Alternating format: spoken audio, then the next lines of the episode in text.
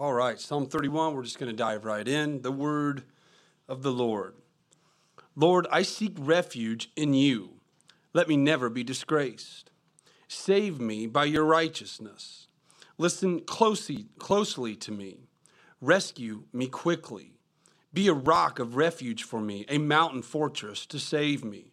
For you are my rock and my fortress.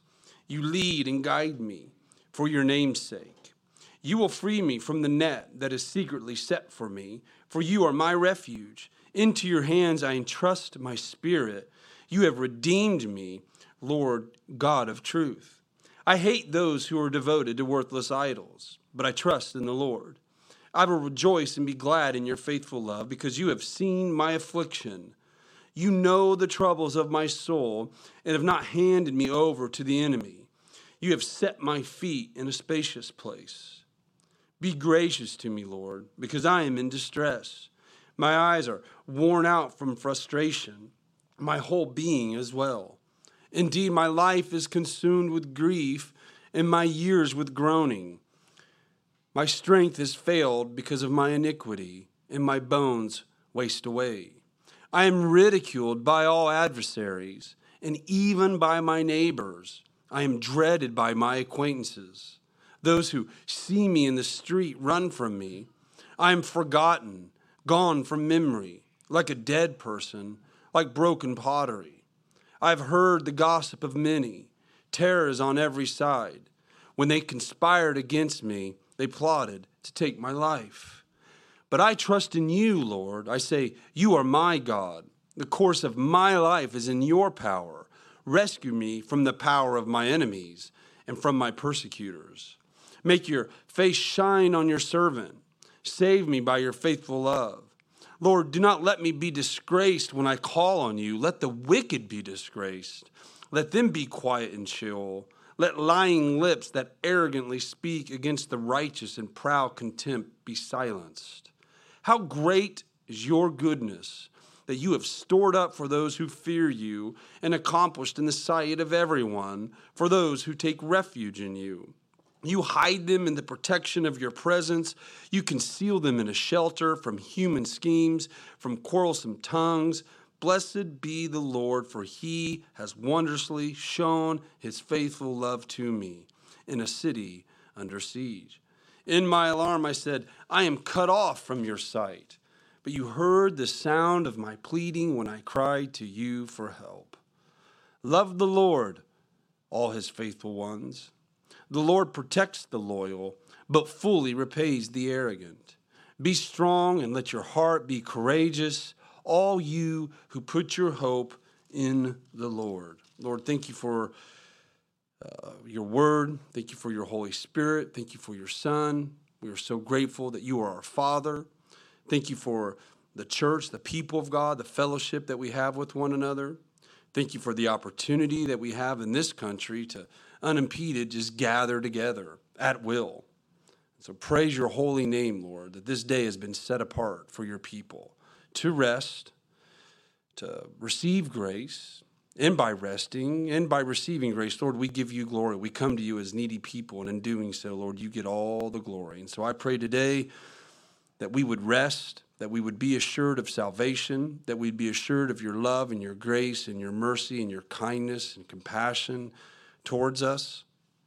We pray that we would be convicted and rebuked in those areas, Lord, where we need to repent. Pray that we would see that repentance is a gift of grace for us, Lord. Lord, we do want to grow, but Lord, we want to worship you primarily, Lord. We want to come to you and say, You are our God, you are a great God, and, and gratitude, worship and obey you, Lord. Help us today to be sanctified by your word through your spirit. In Jesus' name. Amen. All right, quick outline David's God, the first section, 1 through 8.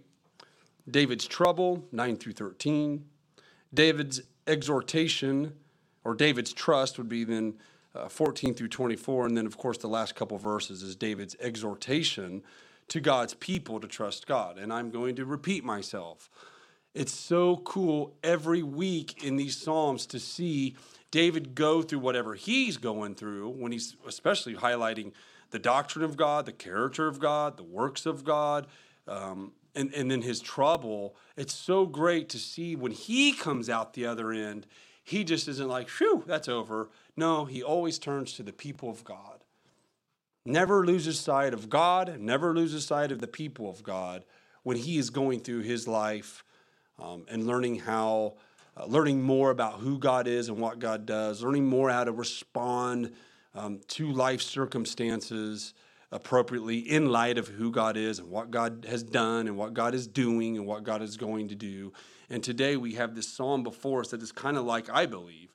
I don't think it's anything in particular um, that David is highlighting, like a, a moment in time. I think it's like a big picture look at life um, and all of its problems and then and how he deals with it and then how we get to then just kind of put ourselves in david's uh, shoes and or his crocs.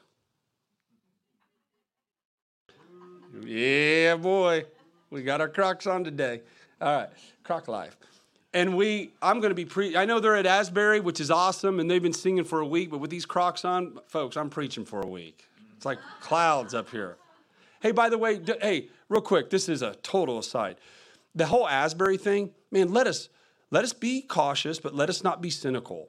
And in our caution if you want to know how to how to balance those two pray pray that what that is going on there is legit and it's real. Pray that these people find assurance find forgiveness. Pray that these people find a local church that highlights the ordinary means of grace and actually the quiet life and and, and the not revival um, that doesn't highlight the the doesn't make the exceptions to the rule the rule. This is the rule right here. Small churches for 2000 years gathering sitting under the ordinary means of grace but God does what he wants to do whenever he wants to do it. We know 3,000 were saved at the initial explosion of the church.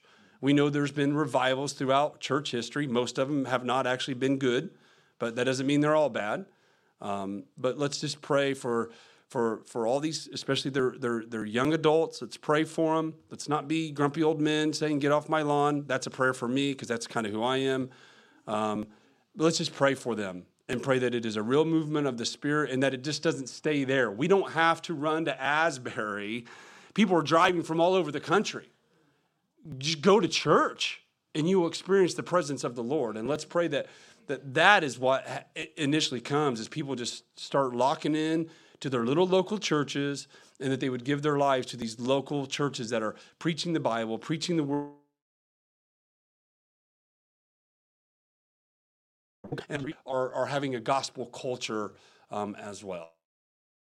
So, Psalm 31, where I was. So, starting basically. Um, yeah, Croc Life. Yeah. He, you, uh, he, he never, I love it. He never, we, yes, this is about, it, it really is. But the Word of God, people of God, we're trying through this whole series of the song city that the word of God is for the people of God. And so, yes, locate David here, and we can think we can even go back in the Old Testament and be like, oh, maybe it's this thing, maybe that's what he's dealing with, because we have this uh, historicity of the life of David. And all these things are important, and that's certainly where we start. But again, the Word of God is actually about God. It's about Christ, right, and His redemption for His people. And therefore it is it's about us too. We find our life in here. We find our story. And so although we see david's god and we see david's trouble and we see david's trust we we as the people of god effortlessly it's our default position we get to see our god. David's god isn't just david's god. David's god is our god. Praise the lord we don't just see david's trouble and be like yeah sucks to be david no it's it's our lives are hard a lot of the time it sucks to be us. Again, and I don't want to be this church that's just like, oh, everything's, every, we want to be like, everything sucks, and at the same time, everything is awesome. We kind of want to balance those things, right? Uh, full of joy, yet suffering, yet always rejoicing.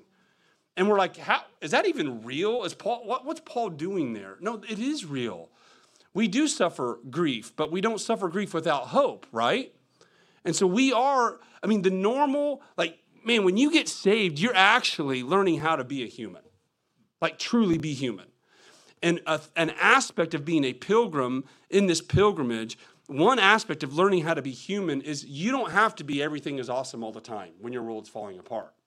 You also don't have to be one of those grumpy people, sad people, always just worst outlook, no, no optimism whatsoever. You don't, you don't have to. As you get your eyes focused on the gospel of Jesus Christ, and then you just realize reality, which we're going to talk about today, like David's trouble is our trouble. We have troubles, all right? There's going to be suffering in our own lives. But we also know that this isn't the, the, our li- the life here doesn't get the last laugh, right? It doesn't get the last say. And so we do have this, this thread of hope and this thread of joy. Peter calls it this living hope running through our lives. And as sad and difficult and hard as our lives can be and are, I, don't even know if they ever aren't. There's always something going on. But man, we have this future hope. We have this living hope. And we get to just take from that. Whenever it's like getting overwhelmed, we're getting overwhelmed. And we actually get to be these, these people that aren't carried away by delusion, like just like everything is awesome and your marriage is falling apart. You know, eh, and we also don't have to be these people that are delusional on the other end of the spectrum, which is there's no good thing. There's nothing to rejoice about. And David actually gets to, he shows us that. We, we learn that David's God is our God. We learn that David's trouble is our trouble. To a T, no, but in general words that are used, absolutely. And then we get to see David as an example, and not just David. I'm going to show you here soon Christ. All you have to do is look at verse 5, and you're like, ding, ding, ding, ding, ding, there's Christ in Psalm 31. Um, it, but we get to learn from David, we get to learn from Christ to put our trust in God. God is this, and it's magnificent. Life is like, ugh, but then it's like, God is bigger, as Elijah and the song we sung, the theme of this whole service, it seems, praise the Lord for that, is that, that God is bigger than that. God knows it, knows it all. And so God is, love is, but God. We don't come at thought, our focus like, God is so big, life is hard, life is hard, life is hard, life is hard, life is hard, life is hard. No, God is big, God is good. That, that's where we want to put our feet, all right? And so David's God is our God. And this first section, although there is some prayers here, I'm not going to focus on that. I want you to see just how confident he is in who God is. Not who he is in himself, not in his own strength, but how this section is just look at God and, and the strength of God for, for David, and then we just be we just get to take it. It's ours. Look at God for our own lives. And so as we do, like, like be aware of your life here today. Be aware of it. There is no, you don't have to put a smile or a painted smile or a painted face or know all the Christianese. You didn't have to wear Crocs. I mean, you're a little less spiritual than those that did wear Crocs today. But you didn't have, you don't have to fit in where you, no, no, no. Be aware of your life as we go through this psalm, all right? Lord, I seek refuge in you. Look at our God. Let me never be disgraced. Save me by your righteousness. Uh, already, it's all off of David. He's just putting it on the Lord. The Lord's strength, the refuge, the Lord's righteousness. Listen closely to me, rescue me quickly. Here we go. Be a rock of refuge for me, a mountain fortress to save me. For you are my rock and my fortress. You lead me and guide me for your name's sake. You will free me from the net that is secretly set for me. For you are my refuge. Oh, the confidence in the Lord, the strength of the Lord. Into your hand I entrust my spirit. You have redeemed me, Lord God of truth. And then he's going to agree with God about those that are not righteous, those that are not holy, those that are not redeemed, the evildoers. I hate those who are devoted to worthless idols, but I trust in the Lord. I will rejoice and be glad in your faithful love because you have seen my affliction. You know the troubles of my soul. You have not handed me over to the enemy. You have set my feet in a spacious place. You that could be the psalm, and we're locked and loaded. That right self there is enough to just take a long walk on. That, that is enough to just chew and chew and chew on. The, the, you already see the, the prayer. I mean, Lord, I seek refuge in you. Let me never be disgraced. It's all over even this section. But, but the highlight is the confidence in the Lord and the refuge and the rock and the strength and the grace of God and, and trusting himself and trusting himself and rejoicing and being glad and, and not his faithful devotion, but in God's faithful love and God's faithful devotion. So that's that's primarily a picture of God. It's David's God, but it's our God. It's one that we can just totally just throw our lives on. It's, it's one that when we think about strength and rock and fortress and deliverance and, and grace and refuge and trust and affliction and, and troubles and enemies, we can think of God already. God is way bigger than that because that's actually not David's focus. David's focus is not primarily in this section about his needs, it's about how big his God is and how strong his God is. And you would just think almost like the psalm would end there. It's almost schizophrenic. And that's why I love the Psalms. They bipolar, schizophrenic, whatever. I, I love them because you're like, wow, that's like, wait, what's what this? His trust in the Lord already highlighted how big God is and how strong God is and in light of his needs. And and then all of a sudden he just he just does this thing and, and we see David's trouble. But when we see David's trouble, we see these two realities. We see our own trouble. And look, here we go. Be gracious to me, Lord, because I am in distress. My eyes are worn out from frustration, my whole being as well. Indeed, my life, see, not it's not just a situation, it's a life. My life is consumed with grief. And I mean, th- this is fascinating because he just said, what did he say? He said, I will rejoice and be glad in your faithful love. And then a few verses later, my life is consumed with grief. Which one is it? Both. It's not either or. This is a picture of life. It's both and. Indeed, my life is consumed with grief, and my years with growing, groaning. My strength has failed. Oh, this is incredible. Before he goes into thinking about circumstances and people, which he will, and it's filled with grief because of those people. it's filled with grief because of this person. It's filled with grief because of my own iniquity, his own sin. He's not blaming, he's not going around blaming anybody. And my bones waste away. This is a child of God talking about his own sin, wearing him down. Because of my iniquity and my bones waste away. And then now he goes to other people. I am ridiculed by all my adversaries. And man, it's just, this is hard to read, and even my neighbors. So it's one thing to actually have enemies, right?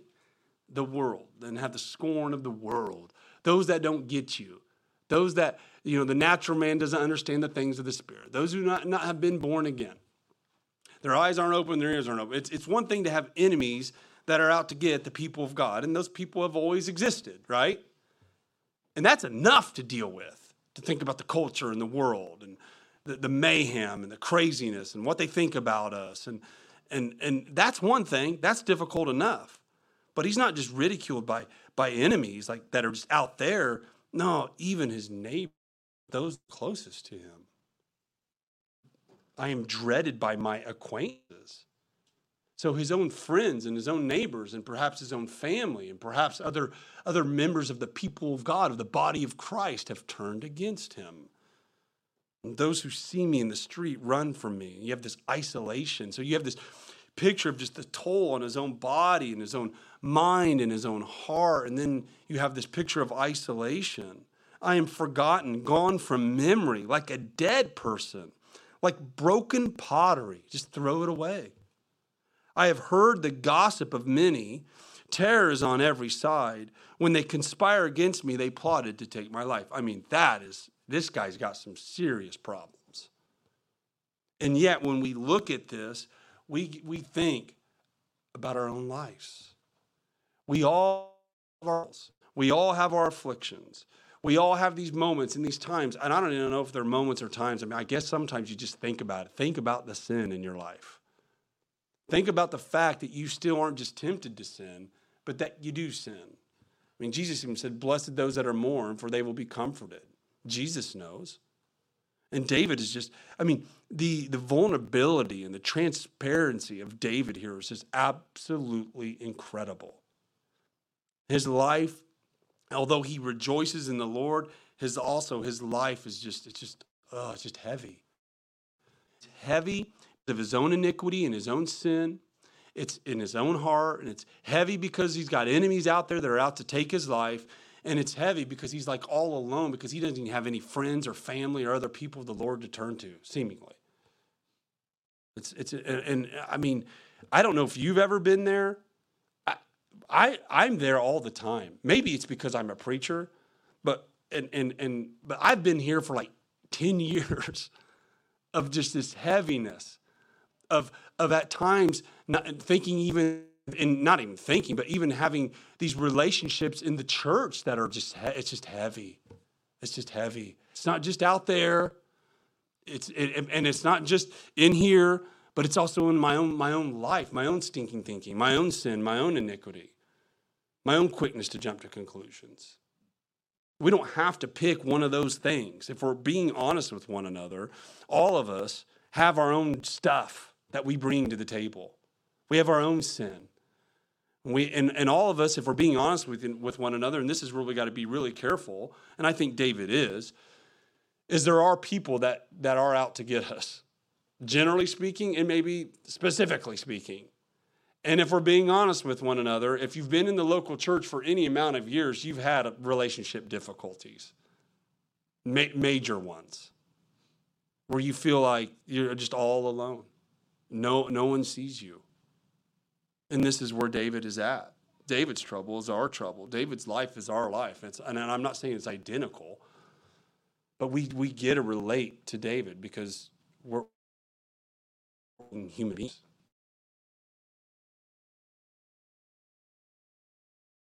Not of our iniquity, our sin, and because of the scorn of the world, and because of broken relationships with loved ones, life is hard and it's always going to be hard because of those things your sin, enemies, and broken and struggling relationships with people that you dearly, dearly love. Life is always going to be hard. And I would say that is makes life, they, they all three just make life hard, right? We will suffer much in this life.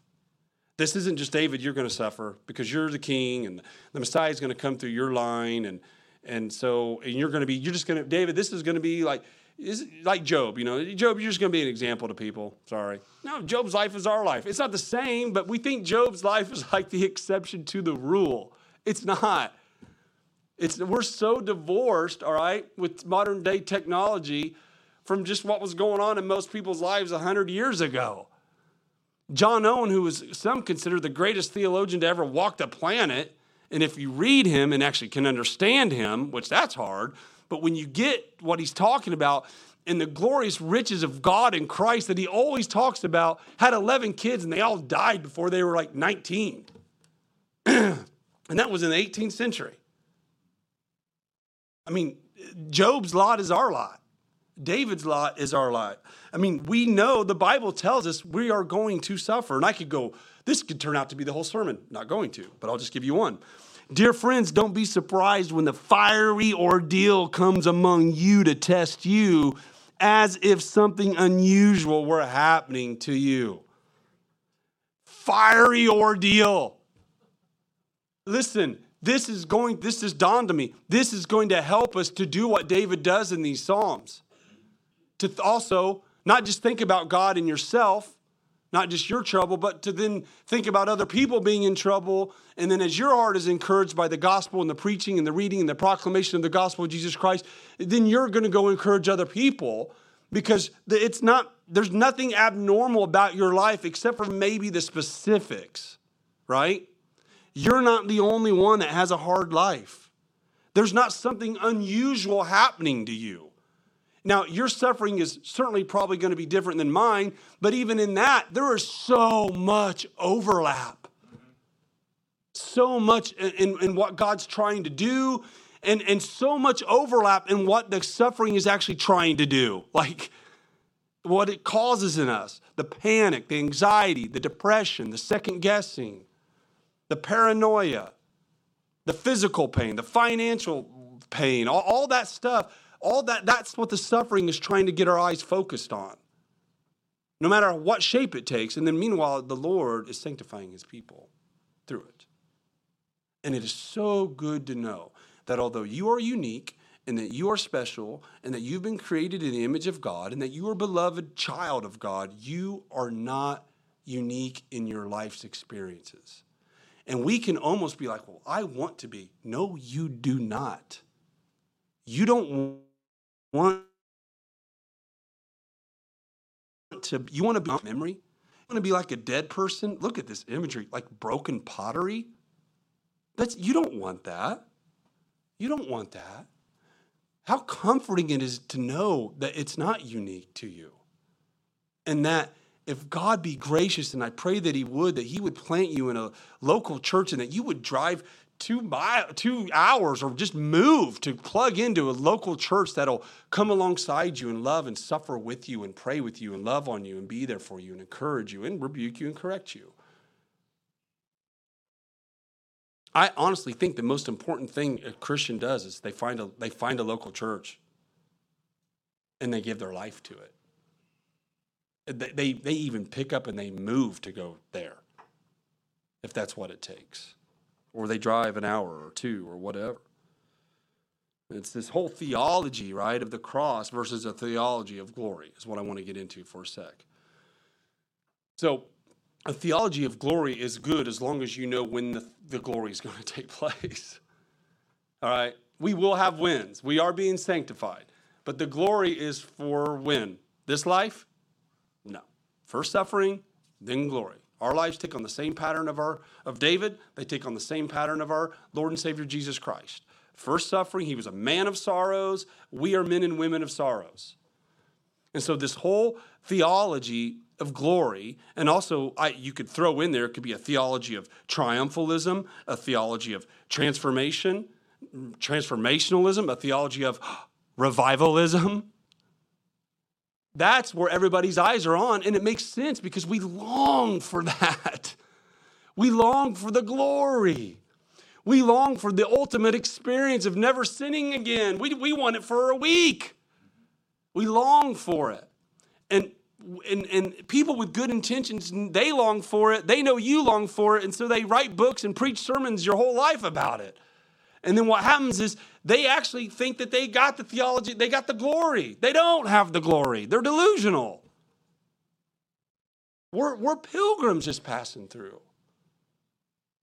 And Luther called it the theology of glory versus the theology of the cross. But it's biblical. The theology of the cross is pick up your cross and follow me. You want to live a godly life? You're going to be persecuted. You're going to suffer in this life. It's suffering first, then the cross. And so, what spills out of the theology of glory is triumphalism. The Christian life is to triumph here in this life. It's the whole point of your Christian life is transformation. It's, it's not. These things are good and we want that. But the whole point of your Christian life is to suffer and learn how to suffer well with the people of God and to worship God throughout the whole thing and to trust the Lord. It's a life of suffering. Triumphalism looks like this I'm in sin. Well, don't you know that you're dead to sin? The old man's dead. And these are true and right things, but it's all you're ever told. And then you're just, you feel like something's wrong with you. Transformationalism is sermon after sermon after sermon after sermon of, of telling you that there, here's three things you can do, and if you do them, you will be a completely different person next week. And you show up to church and you're like, everybody is acting like they're different. I still feel like a loser. you're the sane one in that, that scenario. But it's this big elephant that gets drawn, put in the room, and no one wants to shoot the elephant. But with the Psalms, we grab bazookas and we launch missiles at the elephant. We kill the elephant. We say, no. Yes, I want to grow. And yes, I do believe that I'm being sanctified. Why? Because the Bible says I'm being sanctified. he will do it. Jesus prays that we will be sanctified. But we're looking for all this massive transformation. I was a quiet person before I came to Christ. I know Jesus now wants me to be a loud person. It's delusional. I talk a lot. Now I come to Christ. I think I'm just supposed to shut up and never talk. He's making me somebody different. It's like, no, there's not going to be much change in your life. Sorry about it. And it's actually, that's actually good news because it actually then frees you up to then just let God change you in His own time. You are who you are.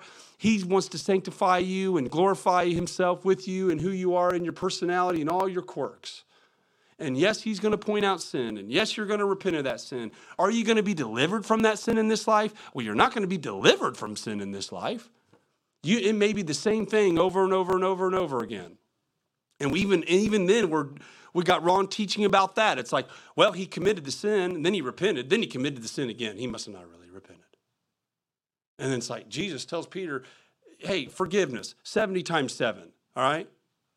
And we're actually thinking that God is going to forgive us less than what he asks us to forgive other people for. like I can out I, I can out sin you and I can out sin God. No, God's mercy is so much greater than our sin. Where sin abounds, grace abounds even more. And we're nervous to talk about this stuff because we think we treat Christians like, like pagans. We think Christians are going to hear that and they're going to run out and go, Sin! Let's go sin because where sin abounds, grace abounds. No, the anybody that does that, guess what? Needs to be born again. We don't have to be reluctant in our extension of grace to the people of God. And so you're addicted to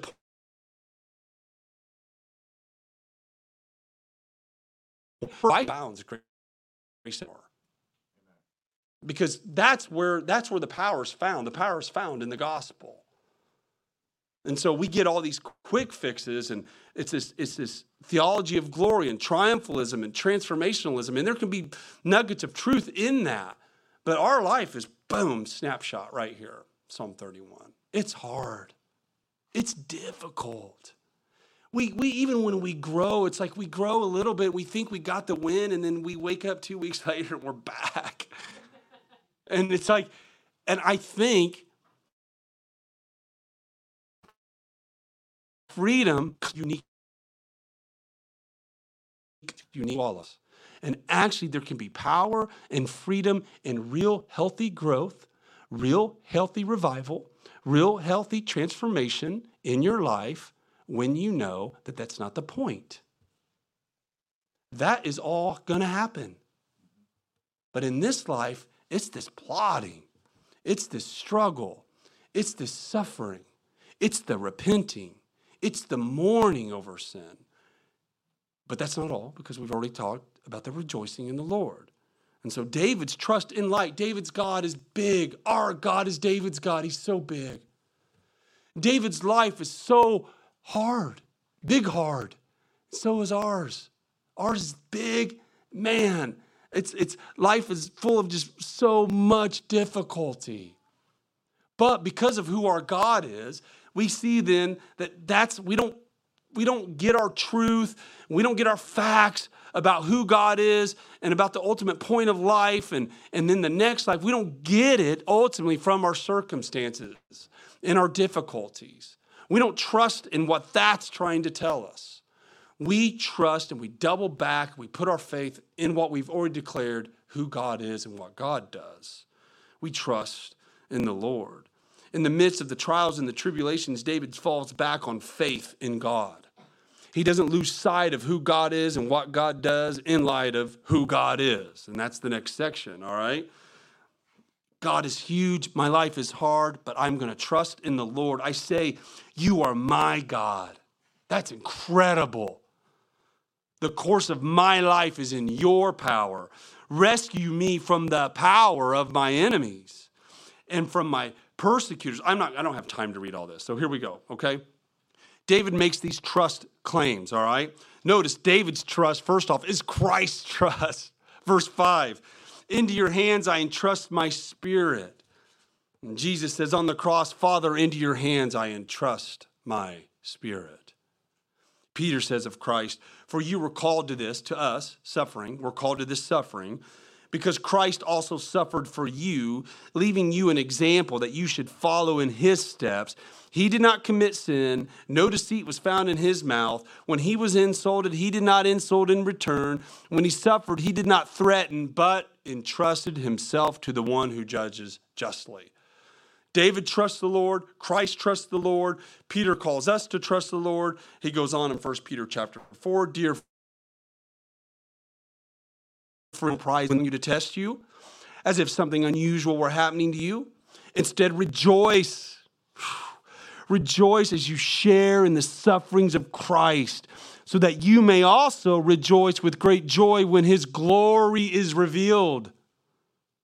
If you are ridiculed for the name of Christ, you are blessed because the Spirit of glory and of God rests on you. So then, let those who suffer according to God's will entrust themselves, just like he said Jesus did, entrust themselves to a faithful Creator while doing good. And so, David, I into your hand I entrust my spirit. David says, I hate those who are devoted to worthless idols, but I trust in you, Lord. Verse 6. David says in verse 14, But I trust in you, Lord. I say, You are my God. The course of my life is in your power. Verse 19, How great is your goodness? Again, a picture of trust. You have stored up for those who feared you and accomplished in the sight of everyone for those who take refuge in you. It's like God has all this goodness that we don't even know about. And the only way to really experience it is to go through suffering. David says in verse 21 Blessed be the Lord, for he has wondrously shown his faithful love to me. Trust, trust, trust, trust. And then he turns to the people of God. Love the Lord, all his faithful ones. The Lord protects the loyal, but fully repays the arrogant. Be strong and let your heart be courageous, all of you who put your hope in the Lord. Trust, trust. God is big, God is good, God is faithful, God is our rock, God is our refuge. God is our deliverer. God is our strength. Yes, life is so hard, so difficult. Yes, trust the Lord. Trust the Lord. Not that, the Lord. Trust the Lord. I mean, that's the whole psalm sum, summed up. God, you are my strength. Man, life is hard. Regardless, I will trust you. It's like at the end of Matthew 6 when uh, that all the hard teachings and a lot of the disciples left Jesus. You remember that? And Jesus says, You guys are going to leave too? And Peter's like, Where would we go? You have the words of eternal life. And so when we look at our lives, what, what are we going to do? Really? Let's just trust the Lord. The Lord has the words of eternal life. The, the Lord, I have no strength. And, and my circumstances, the way I usually interpret my circumstances is just full of just lies. I, I hardly ever see them the way I'm actually supposed to see them, the way God wants me to see them. I just see it with fear and anxiety and depression and anger and ho- no hope. But but when I decide that I'm just going to trust the Lord, then like all those all all those start again. There's no explosion of glory, but you just start you just start growing a little bit. You, you, 20 years later, you're still the same dude or the same gal but you've just learned to trust the Lord in the middle of in, in the middle of life uh, in the middle of life's difficulties better. David's trust is Christ's trust. Christ's trust is our trust, and He gives us that trust.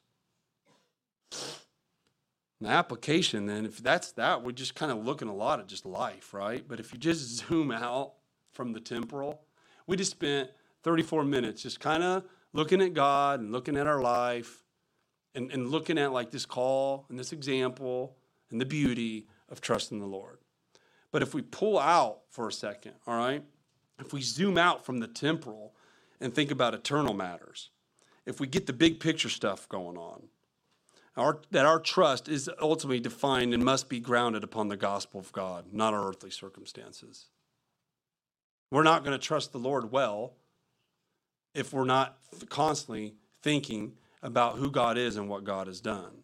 Because although in this life, our trouble, so we're going to do it a different way, we're going to look at our trouble first, is of course our iniquity. We still sin, and our enemies, and we have enemies, all right? Even if we don't have any, if you can't think of anybody, we, the world hates us, okay? If we zoom out, though, and just think about our ultimate, ultimate, ultimate trouble, it is sin and the wages of sin. And when we think about our enemies and our adversaries, ultimate, ultimate, eternal stuff, it is sin, Satan, death, and the world. That's our trouble, okay? I know we all have particular troubles, but guys, that was the trouble we found ourselves in right there. That's the big trouble. But, but then we look at God. It's the same thing. We look at God and we see that God in Christ. Now I'm just going to run through the psalm. I'm just going to pick, all right? I'm showing you how to read the Bible Christianly, okay? God in Christ has saved us by his righteousness. Save me by your righteousness. Man, and that's exactly what God in Christ does. Saves us by his righteousness. He lived for us. He lived a perfect life, and then he gave us that perfect life. He imputed his righteousness to us. God in Christ has saved us by his faithful love. He loved us while we were enemies. He laid his life down for us while we were sinners. God in Christ has rescued us from the power of our enemies. God in Christ has freed us from the net, the trap that was set for us eternal damnation, condemnation. God in Christ has redeemed us. God in Christ has seen our affliction and the troubles of our soul and has not Christ has set our feet in a spacious place. Where has he set our feet? In Christ. God in Christ has been so gracious to us. I know sometimes we don't see it in this life, but we just we're just taking it out. We're just we're putting our eyes on eternal things. Oh, how gracious he's been to us, his son, to live for us and to die for us and to save us. He's coming back for us. And God in Christ has wondrously shown his faithful love to us. Now that's just me going through the psalm. God in Christ has made his face shine on us. Oh Lord, shine your face on me, David says. And God does just that. The Word became flesh and dwelt among us. We observed His glory, the glory of the one and only Son from the Father, full of grace and truth. Indeed, we have all received grace upon grace from His fullness. No one has ever seen God, the one and only Son who is Himself God, is at the has Corinthians chapter 4 For God, who said, Let light shine out of darkness, has shown in our hearts to give the light of knowledge of God's glory in the face of Jesus Christ. David says, Show, Shine your face, shine your light upon my face, and God in Christ does it for David and does it for us. And so we want to trust the Lord for this life, but we don't start there and then build up. We remember our big trouble. And we remember our big God and his love and compassion and grace in Christ for us. And then we remember that ultimately what I need to trust the Lord for is that he saved us, he is saving us, and he will save us, regardless of what the circumstances in life are telling us. We need to remember, I am sure of this, that he who started a good work in you will carry it on to completion of the day of Jesus Christ. Those are the things we need to remember. Then let all this stuff, the life stuff, trickle down from that, right? That's big God, big picture, meta narrative, God's plan of redemption, the gospel of Jesus Christ, remembering his goodness and his graciousness and his, his redeeming us and his love and his care and his saving us in the big stuff helps us to have a healthy look at then they're not little things, but just our life here as pilgrims passing through. And so we learn to trust the Lord by primarily trusting him for salvation. Then we can trust Him for the car payment. Then we learn to trust Him for the physical ailment. Then we learn to trust Him a little more in our marriage, or we learn to trust Him a little more in the fact that we got a bunch of kids and are they going to be grow up to be mass murderers or Christians? No idea. And so I've just you just trust the Lord a little bit more in that stuff. All right? What is your only comfort in life and death? That I am not my own, but belong with body and soul, both in life and death, to my faithful Savior, Jesus Christ. He has fully paid for all my sins with his precious blood. He has set me free from the power of the devil. He also preserves me in such a way that without the will of my heavenly Father, not a hair can fall from my head. Indeed, all things must work together for my salvation. They must. Not only do they, they must. They have to. There's no other way for them to work. Therefore, by his Holy Spirit, he also assures me of eternal life and makes me heartily willing and ready from now on to live for him. Elijah, you can come up. Paul says, I consider that the sufferings of this present time are not worth comparing with the glory that is going to be revealed to us. We all know it. Romans 8 18. It's beautiful. But what do we do when we know that? Well, we can go with Paul to Colossians. So if I know that, that the sufferings of this present time are not going to be worth comparing with the glory that is going to be revealed to us, what should I do? Well, if you've been raised with Christ, seek the things above where Christ is seated at the right hand of God. Set your mind on the things above, not on earthly things. For you died, and your life is hidden with Christ in God. When Christ, who is your life, appears, then you also appear with him in glory. Glory, glory. It's, it's you know, it's not here. It's not for here. It's for there when he appears. And David does the same thing. So consider that the sufferings of this present time are not worth comparing with the glory that is going to be revealed to us. If that's true, then set your mind on the things above, not on the things below. All the way back in Psalm 121, David says this I lift my eyes toward the mountains. Where will my help come from? My help comes from the Lord, the maker of heaven and earth. Already doing it. David closes this psalm Be strong and let your heart be courageous, all of you who put your hope in the Lord. And Jesus says the exact same thing in John 16 33. You will have suffering in this world. Be courageous. I have conquered the world. Let's pray. Lord, thank you for your word. Thank you for your care for us in this life. But Lord, thank you, thank you, thank you for eternal life.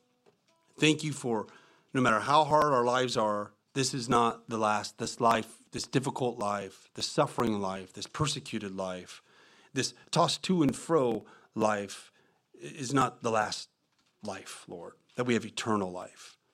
I'm so grateful for it. Lord, help us as we do live this life to set our thing, eyes on the things above, you sitting at the right hand of the Father. Lord, help us to trust that you have saved us, you are saving us, and that you will save us. And then, in light of that, Lord, Help us to trust you a little bit more in just everyday plotting of life. In Jesus' name we pray. Amen.